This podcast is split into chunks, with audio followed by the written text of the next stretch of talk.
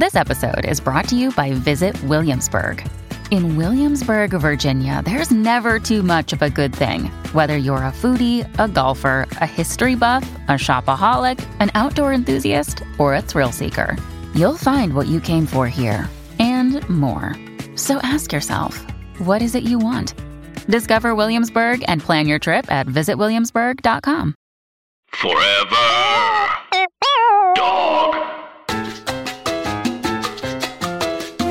Rose and Jamie are two best friends, and they love Sex and the City. and they couldn't help but wonder Do you love it too? Carrie, Miranda, Samantha, Charlotte, Emotions, Dudes. so many dudes, Every single dude, all the dudes, and we couldn't help but wonder. With Jamie Lee. and Rose Cerno. I'm Jamie Lee, And I'm Rose Cerno. and this is Couldn't Help But Wonder. Ooh, I love that. A podcast where we talk about Sex in the City and how it relates to us. God, we're on fire today. Oh my God, so many harmonies. Oh my goodness. It's early. It's early. We're recording in the morning and we're feeling fine. Mhm. this week, I was a total Carrie Okay. because I was a little hysterical this week. Okay. It was a little bit of a roller coaster. And actually, that's what I love about Carrie is she does insane things. That's true. I cried in my car. I ate in my car. I like talked to my dog more than normal. I just had a very emotional week. Everything is fine. I was kind of depressed on the weekend and Monday. And then I had a revelation about why I was depressed, AKA my therapist told me why I was depressed. okay, great. Um, and I've been editing this web series that I host and direct. And for four days, for 10 hours a day, I was editing footage of me talking to happy couples about healthy relationships. Yeah. And I realized I was a little jealous and bitter just watching really happy people for 10 hours a day for four days, just being like, I think the thing I love about her so much. right. And I right. didn't even put it together. And he's like, Well, if that's something you want, it might be hard to just It's like kind of like- see it for four days. Yeah, it's like seeping into your skin. Yeah. And there's no way you're not going to be impacted by it. yeah, and that. I was like, why am I being such a fucking bitch? And like, why am I crying? And so, anyway, for me, once I know what's wrong, then I can like immediately be like, oh, okay, fine. And then now I feel fine. It just took a minute. Yeah. Also, there is that feeling of like sometimes crying really is the thing that like purges the feelings. Like it's like the feelings are inside the tears, and then like the tears, the tears need to come out for the feelings to come out. I love crying. Yeah. I it is very healing. Also, I feel like there's the sort of like weird upside to crying, which is like you do look beautiful when you cry. Oh like my it God, makes your Jamie. face flushed and like it makes your eyes kind of like pop.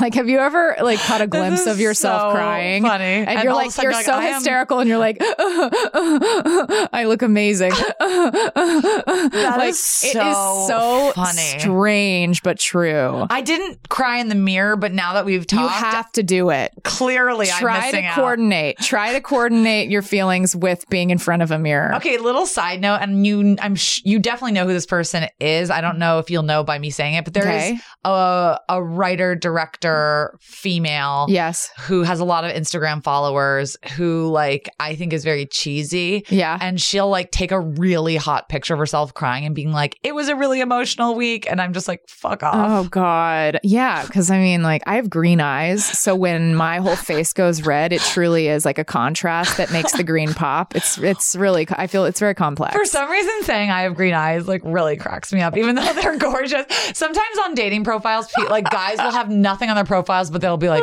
green eyes, tall, and you're like, ew, the fact I know that green eyes is uh, No, sounds it's bra- gorgeous. but it sounds braggy, even though you're not commenting on like the shape or No, anything. I mean, it's just like green eyes beautiful. eyes, like it's literally a Coldplay song, isn't But- it?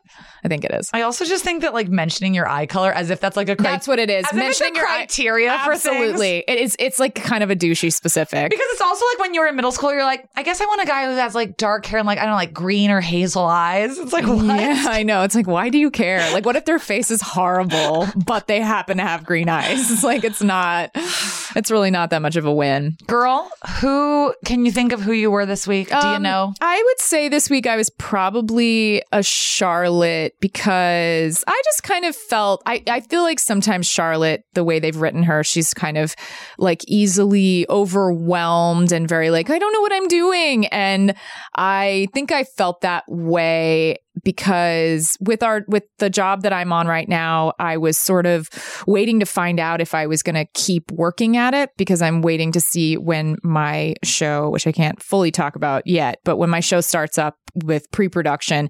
So there's this kind of thing of like I might be leaving my job right away or I might be able to stay there a couple of extra days and then another person on our staff had to go back to London. So that was kind of like, oh, this thing that I've like really enjoyed um, is coming to an end. That's sad, and, yeah. Yeah, and I've just been a little and I'm also just whatever juggling other things. And I just kind of had this yeah, I felt a little on edge and frazzled, and I feel like that's a bit Charlotte She's very frazzled. Yes, yes. So that's that's kind of where I'm at right now. Yeah, change is insane. Yeah. It's like important and it feels good, but it's also scary. Yeah. And it's also like there's a real with this job that I've been at, it's you know, it's a small writing staff and we've all gotten very close. Like I mentioned in the last episode, like it's kind of the first job I've had where we all hang out a lot.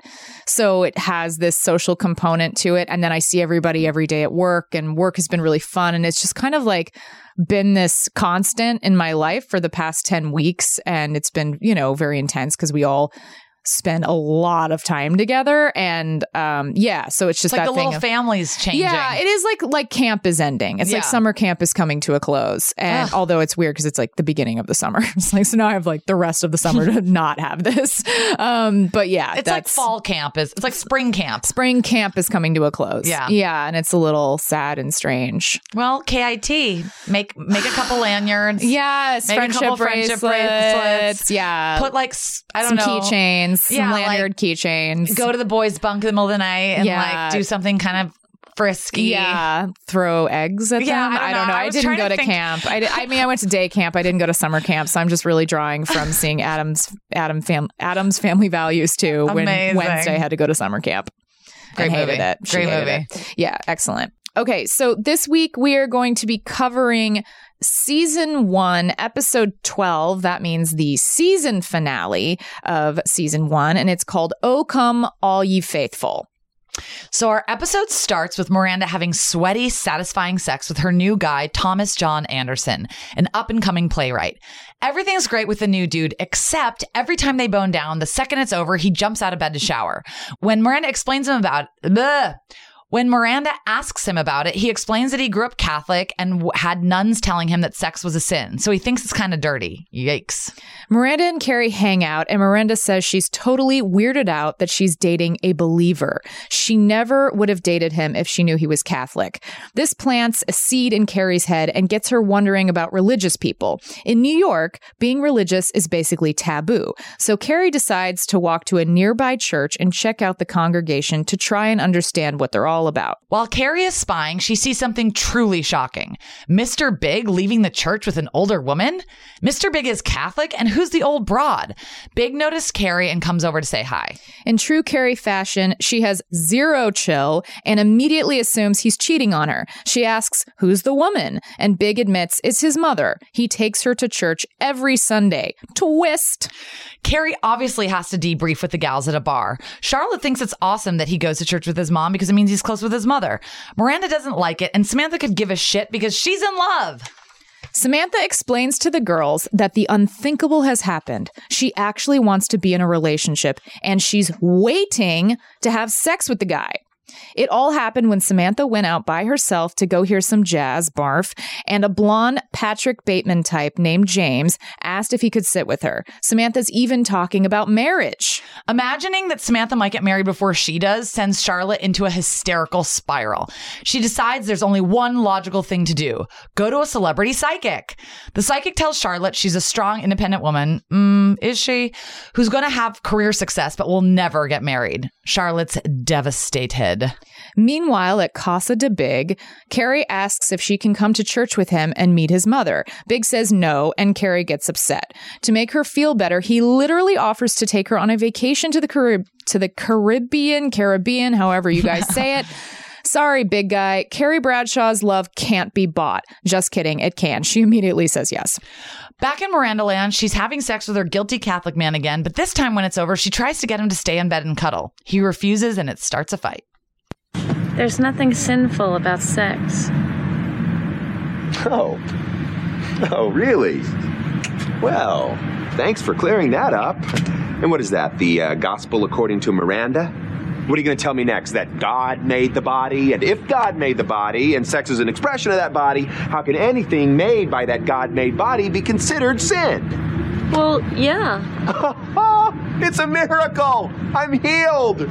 Oh, you're free to go work with the lepers now. I guess this means I'm not going to hell. Great news! Thank you, Miranda. Thank you for saving my immortal soul. In her effort to help, Miranda had accidentally detonated some kind of Catholic guilt bomb. I'm gonna go take a shower. When I come out, I'd kind of like it if you weren't here. You got it. Six months later, that exact same speech would find its way into Thomas John Anderson's hit off Broadway play, Shower of Shame. okay. okay. A lot happening. First of all, all she says is sex is not a sin. And he literally like goes into a soliloquy for the ages. Yes. I feel like that speech, he had that speech written already. And then he was like, you know what? Maybe I'll test out this new material IRL with my new girlfriend and uh, see if see if it has some poignancy to it. Yeah, he like has said it in every relationship. Yeah. And he's like, it's He's like, getting here's my speech better. again. Yeah. Because every girl is like, please stop showering immediately after we have sex. Like, it makes me feel like you think I'm dirty. Of course, I would be so offended. Yeah. I mean, I think showering after sex is totally Great. fine. Yeah, and hygienic, by the way, but doesn't have to be like the second you pull out, you just like leap up and dash off to the bathroom. It's like the timing of it is what's insulting to Miranda. Yes. And also, you could always do it with each other. Absolutely. Yeah. I feel like he's like, no, this is a solo mission. Like, no one can come into my shame shower. Do you- oh my God. Do you feel like his reaction was like way over the top for her question? Yeah. I mean, it did feel like maybe he's been in this situation before and he's had you know other women say like this is kind of insulting to me um because he did get so heated so quickly It went to from zero to 2000. yeah it was really over the top and um yeah, I mean, we kind of talked about this off mic, but it is hilarious that he has the most like Jewish Brooklyn accent, but it's like he's the Catholic guy. I'm like, like, I don't sure. buy it. This casting is a little off to me. I love that. Um, he also had like really, like a really ripped body for such a nebbishy guy. yes, yeah, he was such a nebbishy It's like Catholic. from the head up, he was like a playwright, and then from the neck down, he was like on Grindr. Yeah, no, he was jacked. Um, yeah, I just feel like I I have dated someone who was religious and um, Were, what were they Catholic? uh, more like evangelical, but I think that I you know just knowing I, I I don't even know that it it didn't manifest as obviously as it did in this situation that Miranda's in, but there was kind of an undercurrent of shame and just the fact that like even outside of bedroom situations we would have talks about uh, shame around sex and it was just very hard for me to relate to because I didn't grow up religious and I'm not saying that in a way where I'm like I'm not being self I hope it doesn't sound self-righteous that I say that um but I just Jamie, you want to come down to the pedestal and join us on the pod? I know, I know, but I, I just mean like I, I, I Jamie, feel can you see me from up there? I do. I feel sympathy for people who uh, sympathy and empathy for people who do feel that around sex because I, I really It's just a huge bummer. yeah, and it's like I think it does impact your relationships because it's so rare unless you're dating someone who has the exact same religious background that you do. And Uh, you're both like a hole in the sheet and don't say anything about it before, during, and after. Exactly. You're just like, I don't, yeah, I just, I feel bad for them um, because it, it's the type of thing that, you know, when you're younger, I understand having sort of this viewpoint and, um, you know, kind of holding yourself to certain standards, but you would hope that they would sort of crumble as you become an adult and realize that, you know, maybe some of that stuff isn't, doesn't have to follow you into adulthood. And it's just sad when like a full grown man is like, I feel shame around sex. It's like, uh, that's very sad to me. I feel like a lot of people Sex have is already difficult enough. We don't need to add Yeah. another layer. I think that a lot of people who aren't even religious have shame around sex. I think there's like slut shame, body shame. There's so many different things. There's so much shame already. To add another Shame level layer. of shame is just it's just sad. well, your hosts are both Jewish atheists, culturally Jewish atheists. So we did not, I also did not grow up with religious shame because it's not really a Jewish thing. Um, but I have dated people who were religious. I dated people who didn't have sex until like deep in their 20s because they like, you know, felt really conflicted about it. Um, the thing that really struck me about this clip is that this guy is really keenly aware of his issues, but seems absolutely uninterested in changing in any way. Yeah. And even offended that somebody even had the audacity to start a conversation. And to me, the problem with this guy is not that he's Catholic, not that he has shame around sex, not that he showers, but that if she literally tried to bring up one thing, he literally was like, get out of my house. Right. That to me is the worst part about the whole thing. yes. Yes. It's just so Like, yeah, how can you be in a relationship with somebody who's like, oh, you brought something up? Fuck you, goodbye. Yeah, It's like, and he got yeah, he got pretty hostile pretty quick. And she wasn't she wasn't shaming him for his shame either. I feel like she brought it up pretty delicately and he still reacted as if she was just criticizing him outright. And I don't think that's what she was doing. Yeah, actually, now that I think of it, I did have a boyfriend uh, who grew up Catholic who it really fucked with him. He Mm. Yeah. actually ended up getting into like really kinky Mm. Stuff, almost I feel like because of it. In Sure. a weird way, sometimes when people grow up Catholic, if we have Catholic listeners, feel free to. yeah, yeah, no, and it's not even bad, but like sometimes I think that people that grow up religious are into like some seriously kinky shit, which could be really fun. I mean, something that adds fun to sex is like any kind of sense of the naughty. And so if you feel like you're breaking rules, that can be very fun. So I think you can turn. If you have Catholic guilt and you're listening to this pod, turn the guilt into some like fucked up shit. Is all I'm trying to turn say. that frown upside down. I mean, seriously, I, I Like think that's a really good. it's all fun. Like, yeah, I think that that's kind of the upside of shame is that it's giving you something to push back on and rebel against. Yeah. And if you're able to do that in a way that serves you and your sex life, that isn't just like loofing yourself while you cry. right, right, literally, just like yeah, getting your like yeah. I feel like he It's went in there. crying if you're in the shower. He probably did like loofah his skin really hard, where he like, and even I think Miranda says that she's like, I'm surprised he even has any Which is skin left. Yeah, yeah, it's incredible. yeah, this guy's a doofus. Also, fucking this playwright. It's like go write your plays and just like take weird showers, you asshole. I know. And it's also like, as a playwright, how can you really kind of get to the core of yourself as a writer and like write something really profound when like you're kind of denying yourself Totally. um, a little bit of self awareness, you know? just imagine somebody bringing up a flaw of yours and just defending it so hard, like Rose, you're a pathological liar. I'm like, I know, get out. It's like okay, okay. All right. So Miranda's relationship is ending, but Samantha's is just heating up. After two weeks of dating James, Samantha decides she's ready to have sex with him, old fashioned style. Unfortunately, there's a little problem. A very, very little, teeny tiny problem. He has a micro penis. Yikes. Been there. Well, everyone's romantic. Been there. I've had a micro penis. It's just a clit rose. oh, okay. Well, I feel very relieved. This has been incredible so far. While everyone's romantic relationships are going to shit, Carrie decides to tempt fate with hers. She and Miranda go to Big's church to spy on him. Always a good idea. While trying to be sneaky, Carrie drops a Bible from the second floor of the church and everyone turns to look at her, including Big. After the service, Carrie says hi to Big and his mother and is horrified when he introduces her as his friend.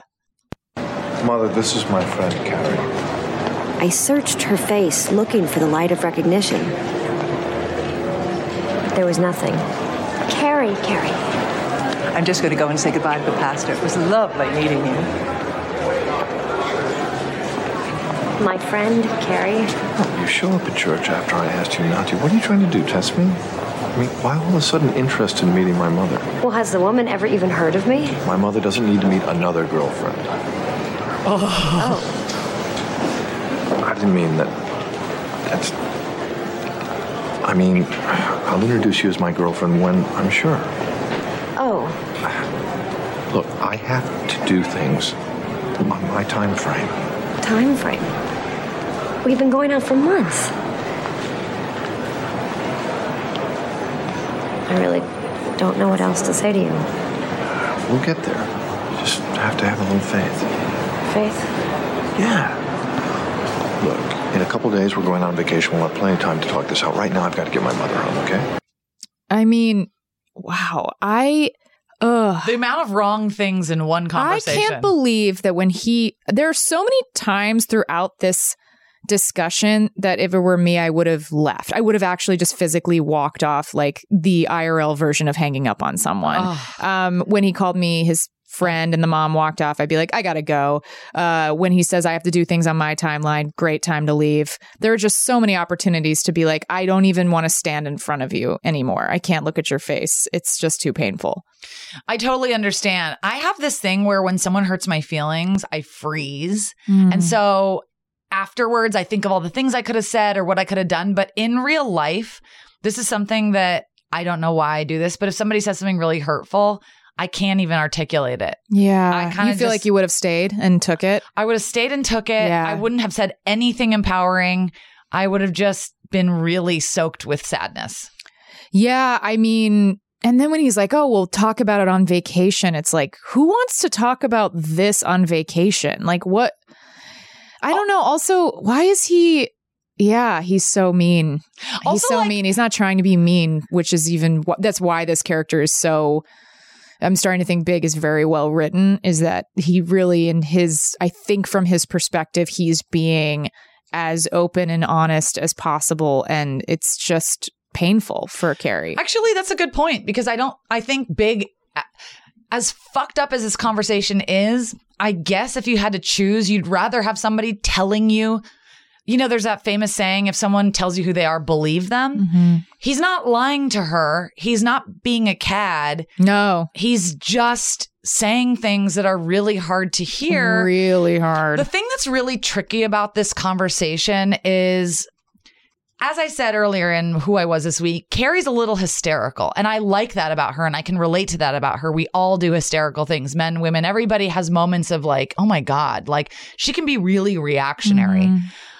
It's really hurtful that he said, I don't want to introduce you to my mom. But he did say that. And then she like, Went and spied on him. And that's weird. I would be very weirded out if somebody did that to me because he kind of made a boundary and she didn't respect it. So that is not good. Yeah, it's not good. But I think that in the context of this relationship, I do, it feels very real because she is in a place where she's ready to be in love with this person. She's ready to commit to him wholeheartedly.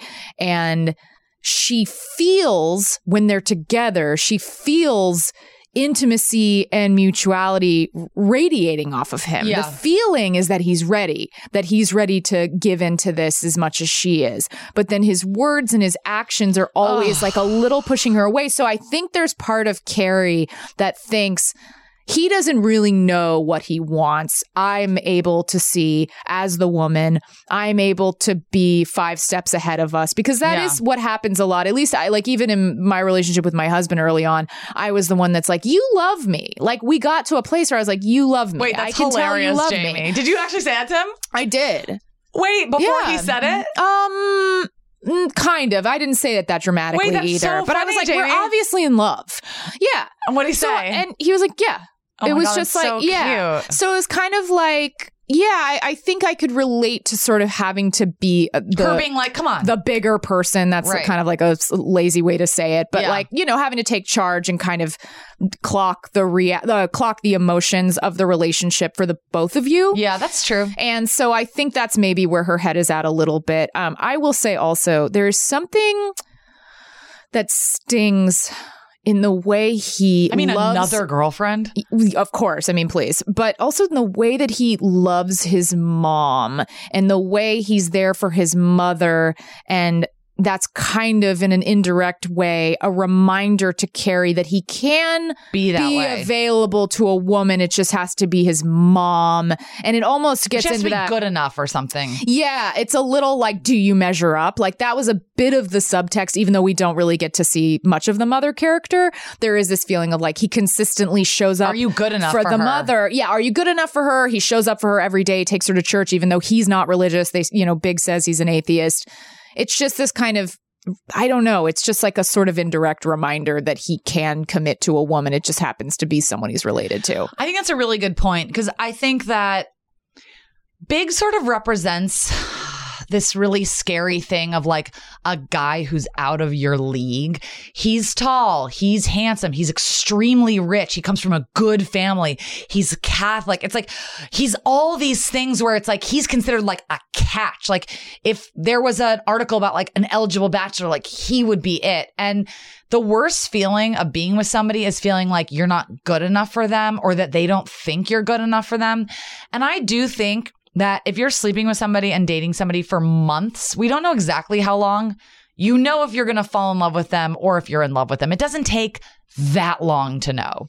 So the fact that he's kind of like, just be patient. I don't know yet. It kind of is like, well, what more do you need to see from me to like be convinced? Yeah. Yeah. It's like, how long do we need to keep doing this for you to figure out how you feel about me? Because I'm pretty certain I know how I feel about you. She's in love with him. Yeah, I also just think that it's kind of a cop out uh, because, listen, if it, they're boyfriend and girlfriend, introducing introducing to some so, introducing your partner to your parent as a friend even if you've had lots of girlfriends you're absolutely right Jamie I think that you've got it it's this idea that she's this like uptown elegant rich woman and that like Carrie like little curly headed Carrie Yeah, like Eliza Doolittle. yeah just like might not be good enough Right. it's really awful Yeah. And he wants to take her on vacation. And it's, it's, it's like, like, a prostitute. It's like I don't want you to meet my family, but I can take you on this expensive trip. It's like I can get you, far away from my family. I'll Yeah. sweep you off to like an island where we won't know anybody. And then we can really like, Fuck. you know, fuck and get loose. Yeah. It's like I don't want to introduce you. to my family, but I'd love to introduce you to a bunch of people we'll never see again. Yeah. I'd love to introduce you to the open sea. Have you Uh, ever had anything like this? Has anyone like not? Has anyone like ever like introduced you as a friend or like not wanted to commit after you kind of already knew? I mean, definitely, but I'm I'm try- I don't think I've ever gotten to this point where I was so so invested and we had spent so much time and then they just weren't into it. I haven't had that, but I have had that early on and then been like we got to stop doing this. Of course. Yeah, how about you? Yeah, I think it's kind of the same thing. Like, um, I, I think it's really funny when people aren't official yet and they like I've definitely had relationships with people where it's like in the first couple months you're totally sleeping together. It's like eh, you're not official yet, but it's going that way. And then you go to a party with all their friends. They're like, "This is my friend Rose," and you're like, "I literally had like my entire vagina in your mouth like f- 15 minutes ago." Yeah. It's like I guess we're friends. Yeah. No, I yeah, I, I remember I, I guess my big thing when I was dating in New York was I assumed I was the only person that they were seeing just because I have a pretty like monogamous brain. Me too. And so I just monogamous didn't, brain. That's so cute. I just like didn't understand that like guys were doing what they were doing with me with like multiple people and like That had a whole so racket going. to me. Yeah, and it's I mean, I, you know, I would date maybe like two people at a time, but it really it wasn't like here's my harem. I never had that. It wasn't like Michael, David. I'm sorry. Who are you? Yeah, yeah. Which one are you again? I never had that. So I was always surprised when I found out that, like, oh, I'm one of many. And that happened a couple times. And that was really hard for me to wrap my head around because I also it's kind hard of, if you're having a good time with them. You're like, well, you're what also, more? You're just kind of like, how can we see if this is something real if you are not really giving it much of a chance from the get go? I guess was sort of my like, sort of subliminal thinking was like, I feel like even if it's going to end, like it's nice to kind of do things wholeheartedly and then let them either keep going or die versus like dipping your toe in and kind of doing that with like six different people. It's insane. It's just a little like, hey, throw let's throw a bunch of stuff against the wall and see what sticks. It's like I don't think that for me that was never an effective strategy with like getting to know someone and seeing if their relationship potential. Yeah, I agree. Um yeah, so anyways, Let's hit it. moving on. Oh, so at an abandoned church across town, Carrie and her friends worship the only way they know how by partying at a cool underground gay club. Whoop whoop. Stanford is there with his new BF. Miranda bumps into Skipper, which how is he still on the show? And why is he at a gay disco? And why is Miranda giving him another chance? But most importantly, why is Samantha crying in the bathroom? James has a small dick. Oh, well, it's not the end of the world. It's really small. How small? Too small. Well, size isn't everything. Three inches. Well, Hard. ugh. Is he a good kisser? Oh, who the fuck cares? His dick is like a gherkin. I feel so terrible. Listen to me. I'm a bad person. Don't beat yourself up. You had certain expectations and you're disappointed. Why? Why? Why does he have to have a small dick? I really like him. I thought you loved him. Well, Oh, look, we've all been there. That's for sure. I was once with a guy the size of one of those little miniature golf pencils. Couldn't tell if he was trying to fuck me or erase me. I'm so, I'm sorry. It's just it's funny. Let's not lose perspective. There are ways to work around this. I don't want to work around it. I love a big dick. I love it inside of me. I love looking at it. I love everything about it. When I blow him, it's like nothing. Nothing. Can you talk to him about it? No. It's the only thing we can't talk about. what am I gonna do? How is he with his tongue? Okay, and the Oscar goes to Kim fucking Cattrall. Such a great monologue. It's just Ah! Michael Patrick King wrote this episode. I mean, if this did not win an Emmy, then everything is fucked. I mean, she cries the way she cries as if she lost a child. it, it is brilliant. There are so many good lines in this thing when she goes, Oh, I really liked him. I thought you loved him. Well, I mean, oh my god, it's so Dick is like a gherkin. It's so good.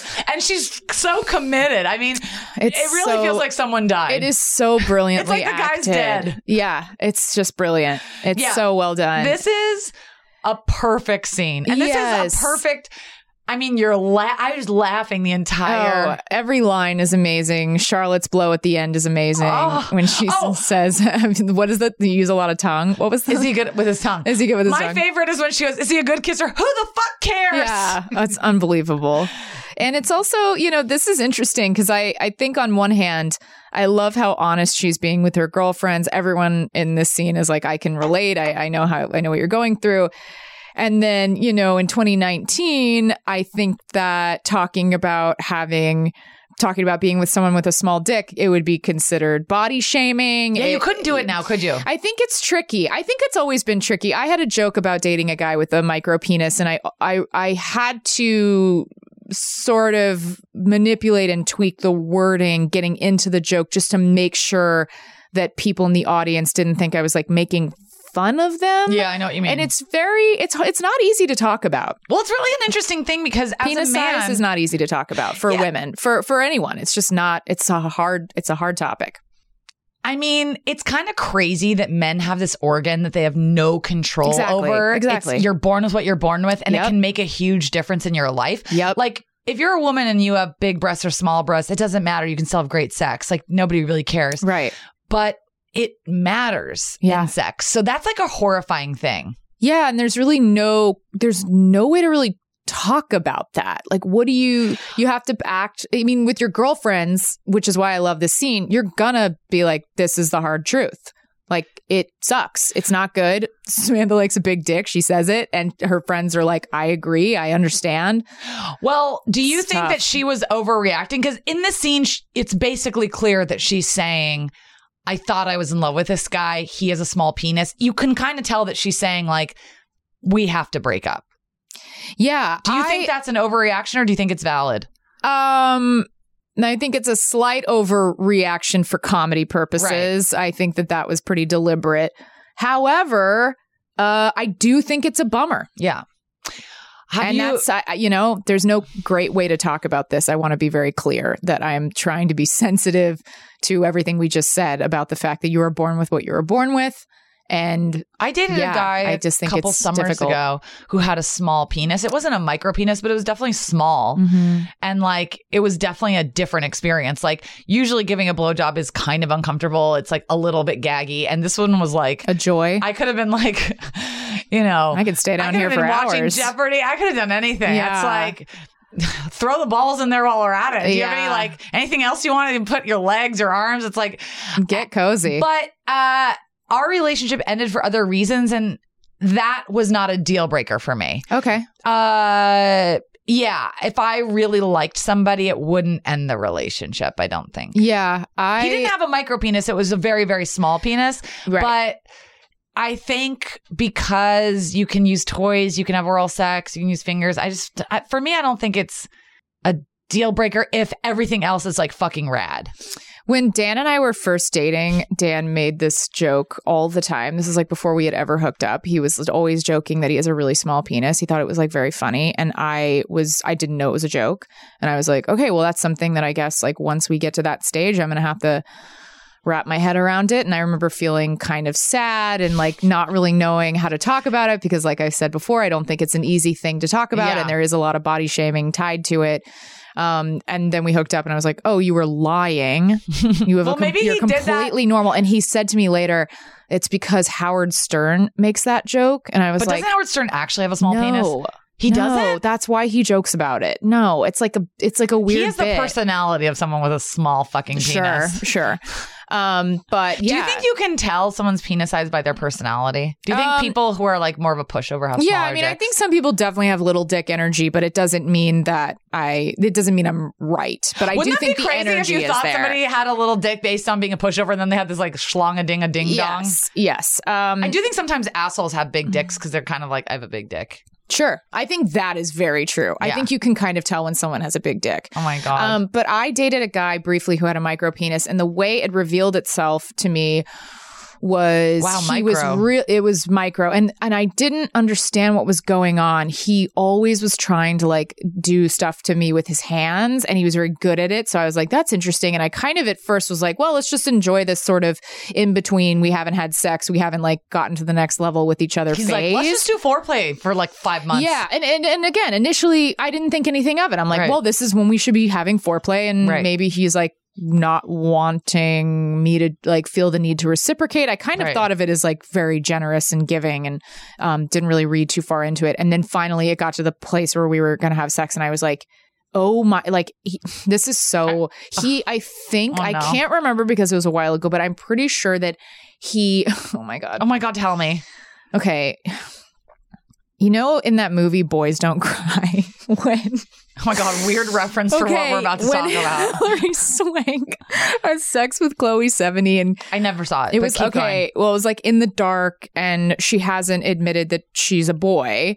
Or she's Uh, a or sorry, she's a woman. Right, She yeah. hasn't admitted she's a woman. She's biologically female. biologically female.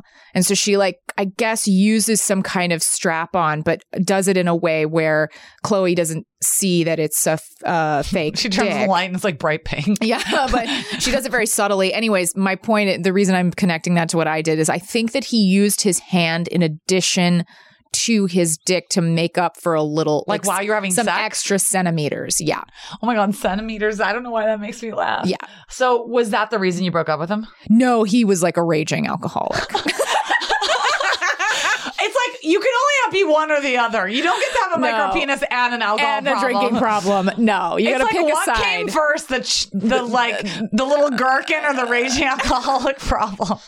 Actually, I had sex with somebody recently. No, no, no, not recently. Last year, who was charming and cool and had a micro penis to the point where when we were having sex, I didn't know we were having sex. Yeah. It's like I don't know. Uh, yeah, that I- I- that- no, that's clear. I know. And Yeah, you're being actually, clear. I don't mean to be mean, but if I'm admitting it, this isn't kind. But I was frustrated. Um, yeah, I mean, but the, Listen. but that was like the gherkin on top because of the sundae of the like the oh, yeah, Eastern on the European gro- the sauerkraut sundae. the, the Budapest the sundae Budapest delight. special because the reason that I really didn't want to keep going out with him is because he had a disgusting apartment and a horrible bed. Like he had a prison bed. Like when you laid on his Oh, bed, the coils were like digging into, Into your, your back. spine, And I'm yep. like, is this what you think you deserve? A prison bed is such a funny image. And there was one pillow that we had to like share. I was like, have you ever, you're in your 30s, motherfucker. Oh my God. This is not okay. But I'm very, one of my close friends dated him for four years Hmm. Or even six years. Like they were in like a super serious relationship. And I talked to her and I was like, so like, we can talk about the fact that he's got like a tiny penis, right? And she's like, what do you mean?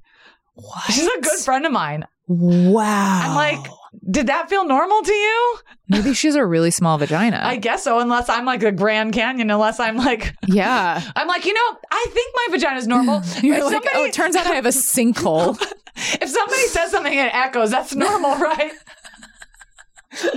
Well, I did pull out two tampons once recently, last time I had my period. So maybe this is less about he had a, maybe it's a completely normal penis, but I have like Gaping. a black hole. Anyway, if you're thinking of dating me and you listen to this podcast, Oh my god! Oh Yai, my yai, god! yai. Two tampon Surnow over here. the chair's being swallowed up. She's There's, like- sinking. I leave and the chair's inside of me still. I'm sorry. I always do this. I take the chairs with me. oh, also, I think it's really, there's two things that are also important to say about this. In white culture, it's not as common as in black female culture to change your hair all the time. I love the fact that in black female culture, people change their hair often. It's not so common for white girls. But in this episode, all of a sudden in the bathroom, Carrie has 20 pounds of hair and it's 10 times longer than It's it normally mermaid, is. mermaid hair. And I just love that Carrie's just like, I'm going to have 20 pounds of hair. We're not going to talk about it. yeah, it was it was odd. It's like an accessory. yeah, it's like, no, she yeah, it all was of a sudden the camera turns to Carrie and it's like, whoa. This is also at a time when, like, I would say most white women were on television. We're not experiencing um, Weaves. or an, any kind of extensions or anything. I mean, like, you know, if you had thinner hair, like all of the actresses on TV just had really small ponytails. Like that Oh was God. like, no, it was a thing. Yeah. And like now it's like everyone has just like luscious locks. And that was not how it was in the 90s. So Yeah. yeah, it is kind of like a rare sighting when you're just like, oh, that's, Okay, those are blatant extensions. Look at you go. I know. And then another thing I think needs to be mentioned is that, like, again, the you know the secret wild card of the show is Charlotte because they paint her like she's one thing, but then she'll always do a pivot. Like at the end when she goes. Well, is he good with his tongue? They all look at her and it's like, not that oral sex is so edgy. No, but for, for Charlotte, it kind of is. Yeah, and also her optimism was surprising here because I do feel like Charlotte is one of the more blatantly judgmental characters of the bunch. Yeah, she is. And so for her to be like, maybe it could work, it was sort of like, oh, that's kind of sweet. Yeah, totally. Yeah. I think it's also funny that Miranda's just like, oh, okay. Definitely can't Yeah, she always approaches everything like she's just like at her law office. She's like, these are the problems, and we're gonna we're gonna try to solve them as a team. Whew. Yeah. Okay. Okay. So after Samantha's D Day meltdown, Charlotte goes to another psychic who also tells her she's never going to get married. They tell her she's cursed, but for a $100, they can remove the curse. Finally, Charlotte realizes this, this whole psychic thing is kind of bullshit. Back in Big territory, Carrie's about to leave for vacation with Big when she asks him for some kind of validation of their relationship. She wants him to tell her that she's the one, but he just can't. Although it tears her apart, Carrie breaks up with Big instead of going on the vacation. I would have done it after the all expenses paid Caribbean bonanza, but hey. Even though it hurts her to dump a guy she's in love with, ultimately Carrie feels empowered because she knows she deserves more. And even though we don't have a clip for this, I would like to kind of talk it out with you a little because it's a huge deal. Basically, the end of the episode, Carrie breaks up with Big. Yeah. Um, and rightfully so. And I thought it was really satisfying. Um, I also like that they sort of slid into this breakup, Carrie saying "I love you," which they haven't done yet. I'm guessing, and she she says "I love you" as she breaks up with him, which I think is an interesting placement for a first "I love you." Um, I agree. I really thought it was empowering that she just kind of had enough with him. And also that she left him to go on vacation by himself, or maybe he didn't go on vacation, whatever it is. It was really satisfying for her to be like, I just can't keep doing this with you. Like, it's too many, it's too many blows. It's like every episode he does something to make her feel smaller or less significant or, you know, less of his girlfriend. And I think it was just really, uh, it was, it was really nice to see her finally just be like, yeah, this is, you got, I, how much abuse am I going to take? I agree. I think it's a good lesson for everybody. You know, she says, just tell me I'm the one. And he's like, I can't. Guess what? After a few months, you Yeah, can. And you also, yeah. you know what? After fucking, eh, you know when you know, and uh, it's not about time. I mean, yeah, okay, after a week you don't know, but after the amount that they've been dating, if somebody can't tell you that you're the one and you already think they are, it is time to leave. And it's kind of like there was an Instagram little inspirational dating thing that I posted, um, maybe on our Instagram, but it just said like there's only two things. Either you know someone likes you or you're wondering and you're confused. And if you're wondering and you're confused, then it's a no. Yeah. And it's like, that's this. It's like, if people really have to think a lot about it and can't really give you an answer and really have to like do a really deep think, then get the fuck out of there. Yeah, and also, you know, I I feel like big if his issue is it's scary for him. If we're just kind of going from a sympathetic standpoint of like it's scary for him to admit his feelings, it's scary for him to ad- make this more official. I think that that even that, even though you can go, "Oh, he's scared," it's still like well you have to you have to work on yourself. You can't you can't put that on me. You know what? That's fine, but he doesn't even say I'm scared. It really comes off like I don't know if I like you that exactly. much. But I'm trying to sort Give of do a benefit of deep dive of like maybe it's because he's a commitment phobe. He has issues from the past that we haven't really seen on the show. that. Like even if all of that is true, Right. It still doesn't matter because what you're saying is still the same, which is he doesn't know. Right. It doesn't matter the root of not You're knowing. right. You're right. Yeah. Yeah. I think that's true. It's kind of like our previous guest uh, who wrote the book, He's Just Not That Into You. It's like it doesn't really matter what the reason is. If someone's not giving you what you want and deserve, then you need to leave. Yeah, Yeah, yeah. I don't think the reasons. I don't think that it does. Even if you have the uh, the data to back it up, it Yeah. it doesn't. It Doesn't your, your heart still feels the same, broken. Yeah. And at the end of the day, people either show up for you and fight for you or they don't. And if they don't, you can have really interesting psychological explanations, but psychological explanations don't keep you warm at night.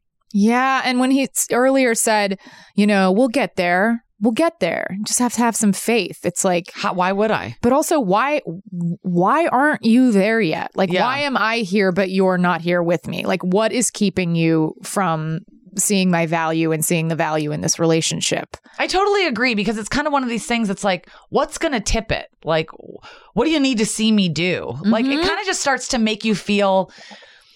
I think any relationship, if you're ever dating somebody where all of a sudden you feel like you need to prove yourself, like, oh, if only I was a little more successful, a little skinnier, or a little funnier, a little this or a little that, or then that's just not good. Right. So uh, this brings us to the question of the episode.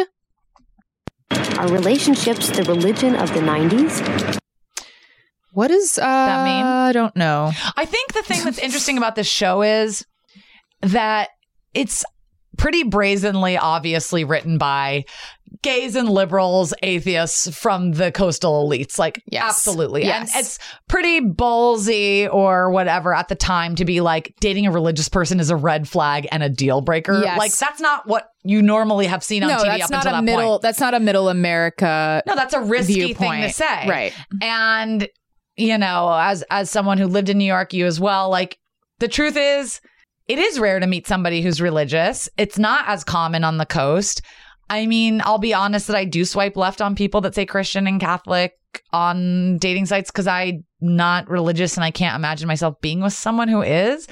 Um, I hope that's not it's not hateful. It's just I think it's too different of a you're lifestyle. saying it's a personal preference, and you know, and I think there's also. I grew up in the South, and I have um, many religious friends, and I, I think that. Um, I was definitely the outlier when I was growing up. I was kind of the only one who didn't go to church out of my friend group.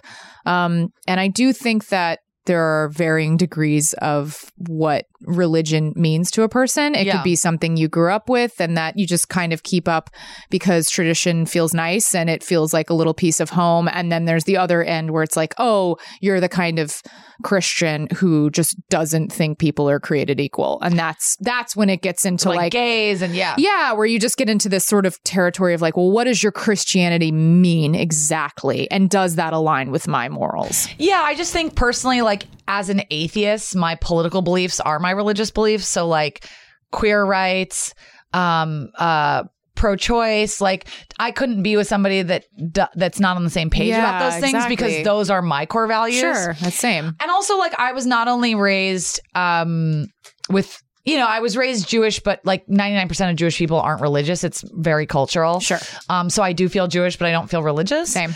Um, but my mom is an atheist, a scientist, and a doctor. So I grew up with a lot of like talk about like Darwin, evolution, medicine, Big Bang, and like my beliefs are so rooted in like science. Yeah. That that's just a huge thing for me. So I think what Carrie is asking is I think she's kind of asking like is religion over And have we replaced it? with relationships? I mean, I will say, I think that when you are dating and, uh, and also being, yeah, I think what I think I would agree with this. I mean, it's not. I don't. I would never articulate it this way. I would never say that my relationship is my religion. But if we're That's so talking, fucking dramatic. yeah, it's a little much. It's like no pressure on my partner, but you are my god. Yeah, but I mean, I I throw around the term like sometimes when I like work out and I feel good from it, I'm like, oh, like you know, the, my gym is my church. Like I've not, I don't LA. actually feel that. She lives in LA in case you couldn't I- tell by from the that way, statement. I haven't said that out loud. I have thought that a Jamie, little. I'm going to hold that to you forever. Okay. I'm going to be like, oh, my friend Jamie who thinks that uh, CrossFit is her religion. I don't think that. I want to be clear. That's not If you what see Jamie saying. on the street, I'm just make sure to talking say about that. doing something for yourself course. that makes you feel good. Of course. If we're just breaking down sort of like the, one of the main reasons people go to church or Yes, whatever. Feeling good. feeling good, doing something for yourself, yes. whatever. Uh, yeah, I, I think that ribbing, yeah. I, I know, I know, I loved it. Um, but I do think that we, I think that what you put your energy into can sort of feel like a religion. Yeah. I think that when I was especially starting out in comedy, I was like, well, this is definitely my religion. Like this, I'm truly like throwing myself into this to a degree that. It just it feels like it's Does it's still hitting on a way? lot of levels. Yeah, I mean now it definitely is more like oh this is my career and this is um I I think of it more I mean yeah, it does, I guess. The short answer is it does. Back then it was definitely more like this is a thing I do for myself to make myself feel good and now it's like evolved more into a career. So it still holds some of those principles but also has evolved more into like, you know, there is more of an obligation to it now for sure. Um but yeah, so I guess what I'm saying is uh and uh, I think many things can feel like a religion. That's true. Yeah. Um, okay, so we always end every episode with an I'm horny for because Sex in the City is obviously a very horny show. So, uh, Rose, what are you currently horny for? Um, I am horny for this amazing artist self help book called The Artist's Way. It has been around for a long time, um, and anyone can read it. It's a book, but then there's also tons of exercises in it. Yeah. So you have to do things like morning pages where you write three pages and you don't edit. You don't try and sound cool. You you just just write, write, write, write, write. Um, you do all these kinds of exercise to check in with like your inner artist child, and you can do the artist's way whether you're professionally trying to be an artist or just feeling like you want to tap into your creativity. And I'm about to embark on some new projects, and I just wanted to kind of tap in a little more to my child artist. And Fantastic. It's been, it's been really fun and you know, as a writer, I feel like writing is like my path and my purpose. And the more connected to it, the happier I am. And I feel like if you're an artist and you're not making your art, you'll get really depressed. And I think I was feeling a little depressed because I hadn't had my own project in a while. I was just working on these other projects for other people. Sure. And I was like, God, I need to do something that's just mine. And now that I'm like embarking on that, it's like really helping. And I was talking to my therapist and we were talking about how there's like joy and purpose. And like you can have a fun life and just like drink margaritas and like sit by the pool, but like not have any purpose. Yeah. And like purpose is really important. And I think if you're listening and you're feeling blocked in any way, like even if you're not trying to be an artist as your main thing, but like everyone is an artist in some way and has like a story to tell. And I think it's a really great thing to do to just connect yourself with yourself. So Oh, I highly recommend the artist way to anyone, especially if you're feeling like a little off with yourself, because if you have yourself, then you have everything. You can, that's all you need, really. Uh, not really, of course. You need family and friends and money. And actually, the exact opposite of what I just said. But, but, but I do think that if you feel really deeply connected to yourself, then everything else goes better. Yes. Yeah, I think everything falls into place. And I think Um, that like that's a tool. The artist way is a tool you can use to get closer to yourself if that's something you need. That's a great horny for. Thanks. Um, well, my What are you horny for oh, this week? yes. Um, my horny for. I, I'm just going to say I'm horny for uh, the fans of this podcast. Yes. We have really wonderful, communicative. Responsive fans, and you guys have sent us such nice messages on social media, commenting on our stories, all that, and um, writing reviews as well um, for the podcast. And um, I just wanted to say that I'm super horny for it Really appreciate you guys reaching out. And um, yeah, we love you. We totally love you guys. You're you're the best, and uh, you know we're just in this little room recording to microphones, and it just feels nice to hear that actually people are listening Yeah. and responding, and so and what you're responding to is it's all it's also it just makes the podcast even better um just because it gives us a little bit of guidance on like oh they enjoyed that or oh they didn't enjoy that it's just nice to hear yeah, guys, keep it up. We love you. I love you, James, love you and we'll talk to you soon. okay bye Bye. Thanks for listening to Couldn't Help But Wonder.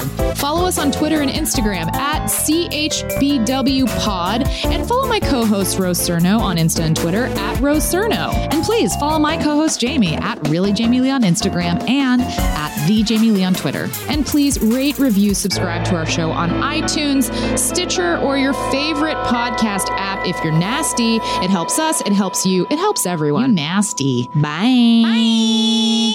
Forever. Dog. This has been a Forever Dog production. Executive produced by Brett Boehm, Joe Cilio, and Alex Ramsey. Engineered and mastered by Alex Sarche. For more original podcasts, please visit foreverdogpodcasts.com and subscribe to our shows on Apple Podcasts, Spotify, or wherever you get your podcasts.